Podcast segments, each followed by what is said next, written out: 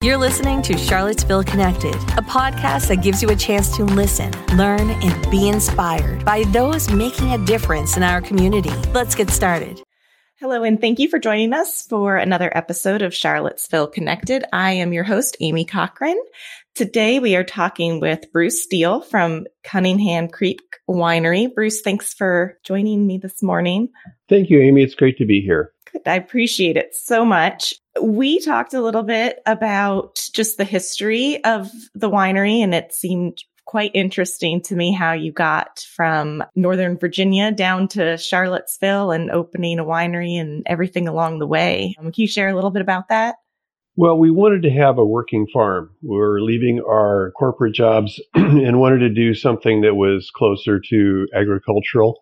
So we bought the farm down here in Palmyra, and that was after looking for about four years in the Charlottesville area. So we bought the farm, which was a cattle farm at the time, converted it to a more of a row crop and vineyard and planted in 2013 and started getting serious about making wine in 2014.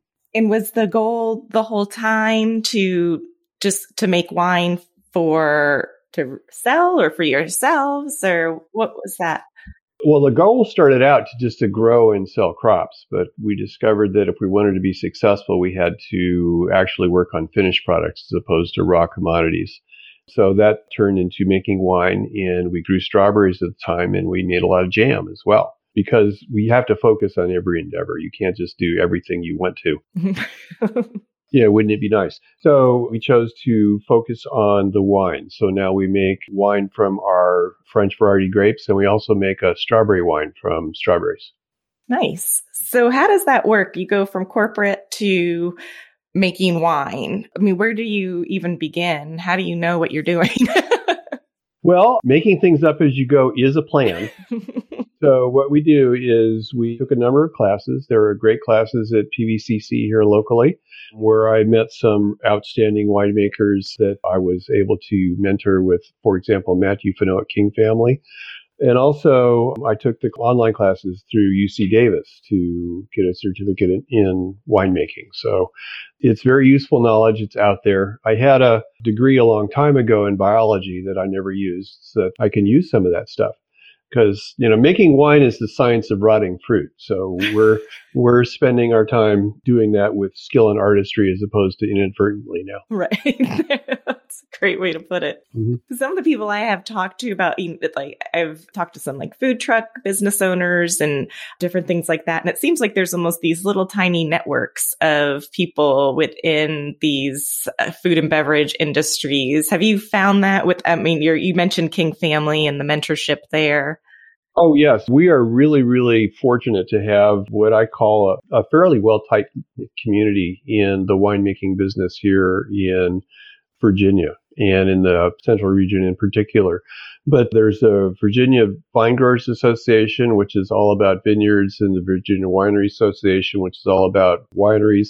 And there's a tremendous support network. You can call up a neighboring vineyard and say, you know, can we borrow 50 pounds of citric acid? And oh, wow if you really need to do that, you can do that. That's awesome. So yeah. it's not competition kind of atmosphere as much as it is everyone kind of has their own specialty and you're just going to help each other out. There's, it's very collegial and supportive. We're um, really happy that we've joined this industry. Yeah, that's really neat. So you're you did take a certification class and classes, but what kind? What do you learn? What do you need to learn to do this? So there's all sorts of things you really need to know some of and a lot of some other things. So making wine is from soup to nuts, planting grapes. Actually, if you want to back up, selecting the site, planting grapes, growing grapes, then harvesting grapes, and then the rotting starts. we take it into the winery and we take the grape apart and put it back together to make wine. Then you go to the business part, you have to know how to you know, present, distribute your product. And if you're in the winery business, you're actually in the tourism business. Mm. So there's all the aspects of that associated with it. Yeah, good point. Yeah. Yeah. I'll just tell you, you should never give a farmer a chance to complain about the weather. So we have all the things associated with hoping there's no frost and all the things associated with growing things as well as the ins and outs of manufacturing and distributing. Yeah, there's not much you can do about the weather, huh? No, no, it teaches you to be very fatalistic. Yeah.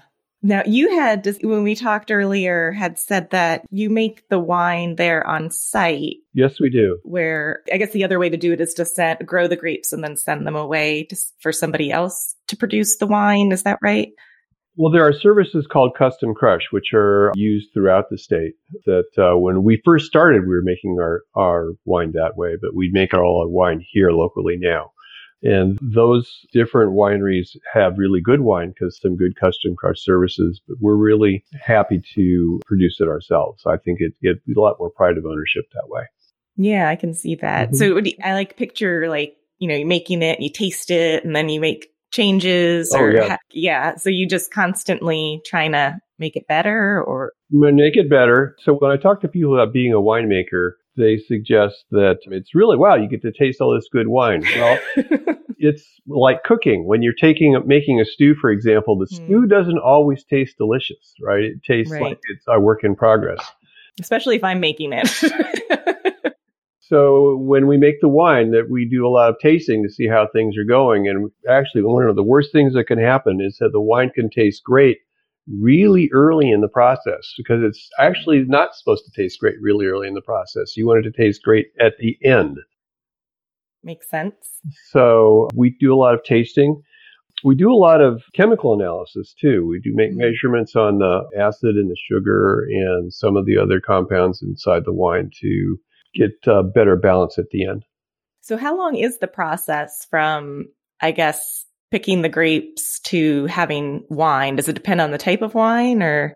It depends on the type of wine. The shortest answer is you can get a wine in a couple months from picking. Okay. For the really fast ones, the big reds, the one we've won gold medals for, are two years in the barrel and another two years in the bottle. Oh wow! So we have some 2017 did wine that did some really well at the uh, in the Governor's Cup this year got two gold medals. It's amazing. Congratulations. Thank you. Like I said, that took four years from picking to selling. Yeah, I don't know a lot about wine. I drink what's put in front mm. of mm-hmm. me, but when I'm at the store and it has the years on it, is it always better if it's older or does it go bad? Well, it can go bad after a while, and it's not always better if it's older. Okay. Generally, if it's a high quality wine, it will be a little better if it's older. But if it's like 20 years old and it's a medium quality wine, it actually starts to get a little flabby after a while. Okay. So a lot of wines will have a what's called a drinking window on them. So it's hmm. anywhere from two to seven or some other number of years that the consumer is advised to drink it within this time period.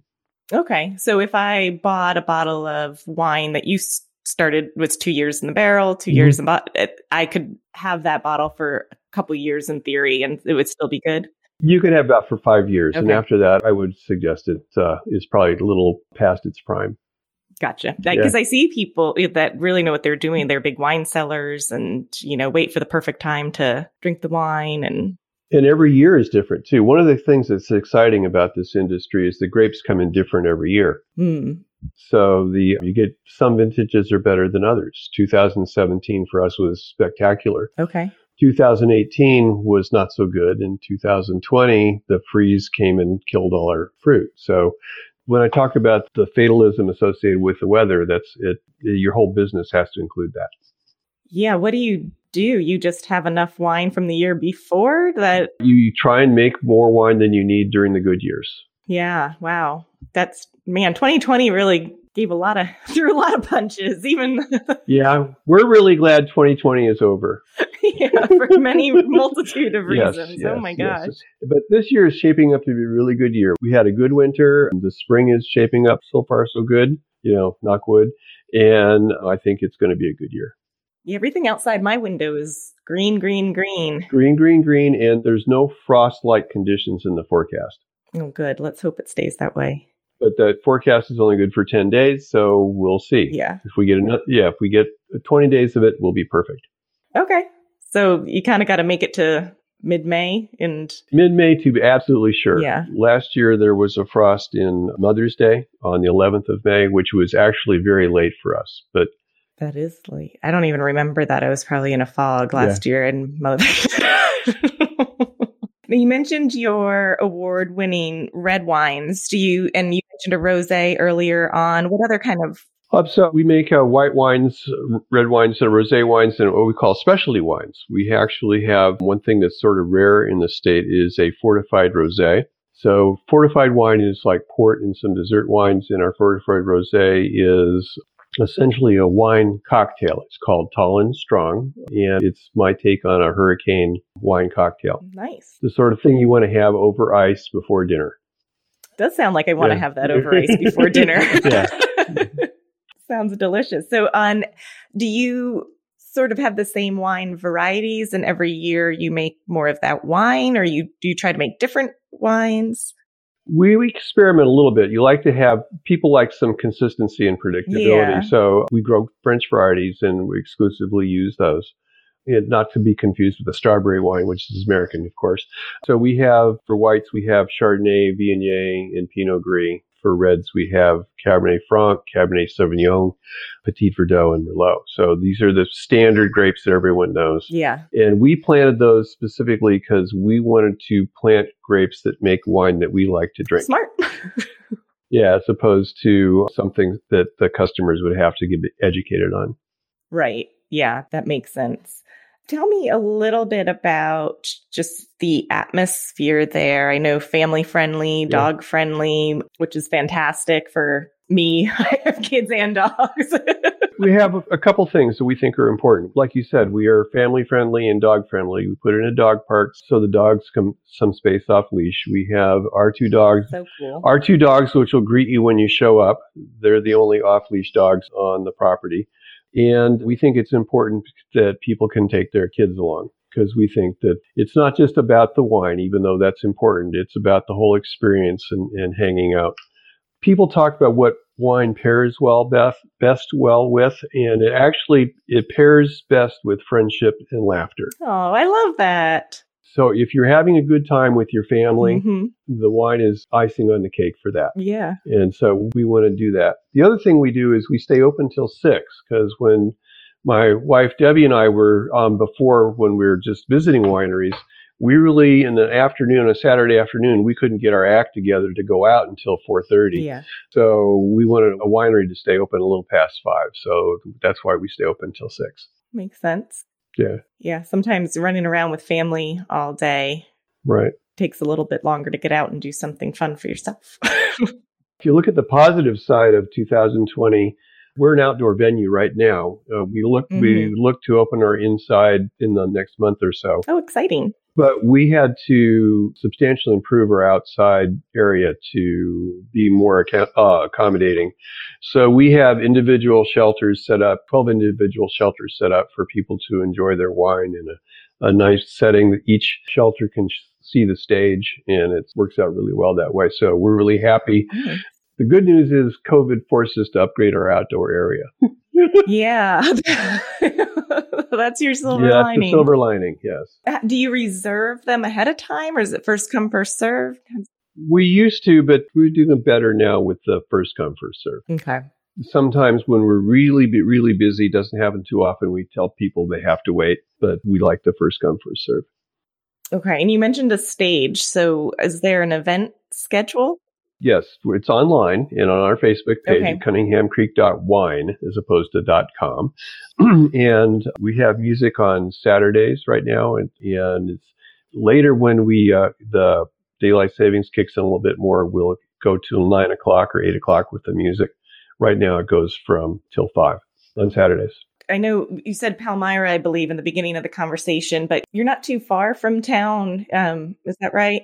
That's exactly right. We're only 20 minutes east of Jefferson's Monticello. And okay. so the uh, Palmyra sounds really far away, but we're closer to Charlottesville than Ivy is. Okay. And just in a slightly different direction. Mm-hmm. So there are wineries east of town too. So people who are familiar with the area, we're actually very close to Lake Monticello. Okay. We're only a couple of minutes past that. So, you know, come on out to Palmyra. Yeah. And I mean, in Lake Monticello, that's a big there's a lot of people that live out there. So that there's there's a lot of people there. Almost half the county lives inside the Lake Monticello area. Yeah. So lucky them to have you just a few minutes Right. away. And yeah, we're really happy in 2016, well, all the way back to 2014, we petitioned the government to change the boundaries of the Monticello AVA, okay. American Viticultural Area. And so we were successful doing that, getting that awarded in Okay. December of 18. So that's nice. We're, we're part of the Monticello Wine Trail now. Okay. And we can proudly show the word Monticello on our wine labels for the grapes we grow here. Nice. Yeah, that is really neat. hmm I know we have some of the wine trail map. Right. Yeah. I see how that would be pretty important to be have a dot on the map. We're really happy with that. Well, great. I've really enjoyed learning about this. I like I said, I drink I'm not a wine connoisseur. I'm I'm happy to drink what's put in front of me, but I've always been quite curious about the process and just some things I had never really thought about about, you know, whether it's made on site or not and all that sort of thing. And you had said you have 13 acres of grapes, is that right? We have 13 acres of grapes, so it's just about the right manageable size. We're part of a 300 acre farm, so we can grow if we want Oh, to, but we like our, our site. It's nice, compact. When you drive in and visit, you actually drive through the vineyard to get to the tasting rooms. So that's really nice, and it's, it makes it a, yeah. I think, a better experience all around. People get to actually see what's going on as opposed to Uh-huh. Here's a building and trust us, the, the grapes are not far away. right, right. How many people does it take to run this operation? So I make the wine. My wife Debby runs the tasting room. Okay. And we have a tasting room staff of about a dozen or so people, and that comes and goes seasonally. I get help in the winery, one st- staff member help in the winery, and also we have a vineyard manager, and he gets some augmentation as well. So when you're all done, it's the total head count's about 20, but Okay. uh, in terms of the full time people, it's it's about Okay, but you, and it sounds like you're really you're doing it. Like you're Yeah. In fact, uh, you could argue that this whole concept of retirement we didn't quite understand. right. But we're having, but the cool thing about it is we're actually having a really good time doing it, and it's very rewarding to do this and and see the smiles on customers' faces. Yeah, I'm I'm sure you're probably working harder than ever, but but more rewarding maybe. Yeah. Yeah, makes you old and keeps you young at the same time. Yeah, there you go. That's right. Well, what else should we? Is there anything that you wanted to share that we didn't get a chance to touch on? You know, we're really into making good experiences for people, and we're proud of our wine and come out and enjoy. Great. And use your website again is cunninghamcreek.wine. and just look at Cunningham Creek Winery on Facebook, and you'll find us that way. That's the, the events are a little more up to date on Facebook than they are on the website. So if that's the, the I would start at Facebook and go there. Okay. Great. Well, thanks, Bruce. I really appreciate this.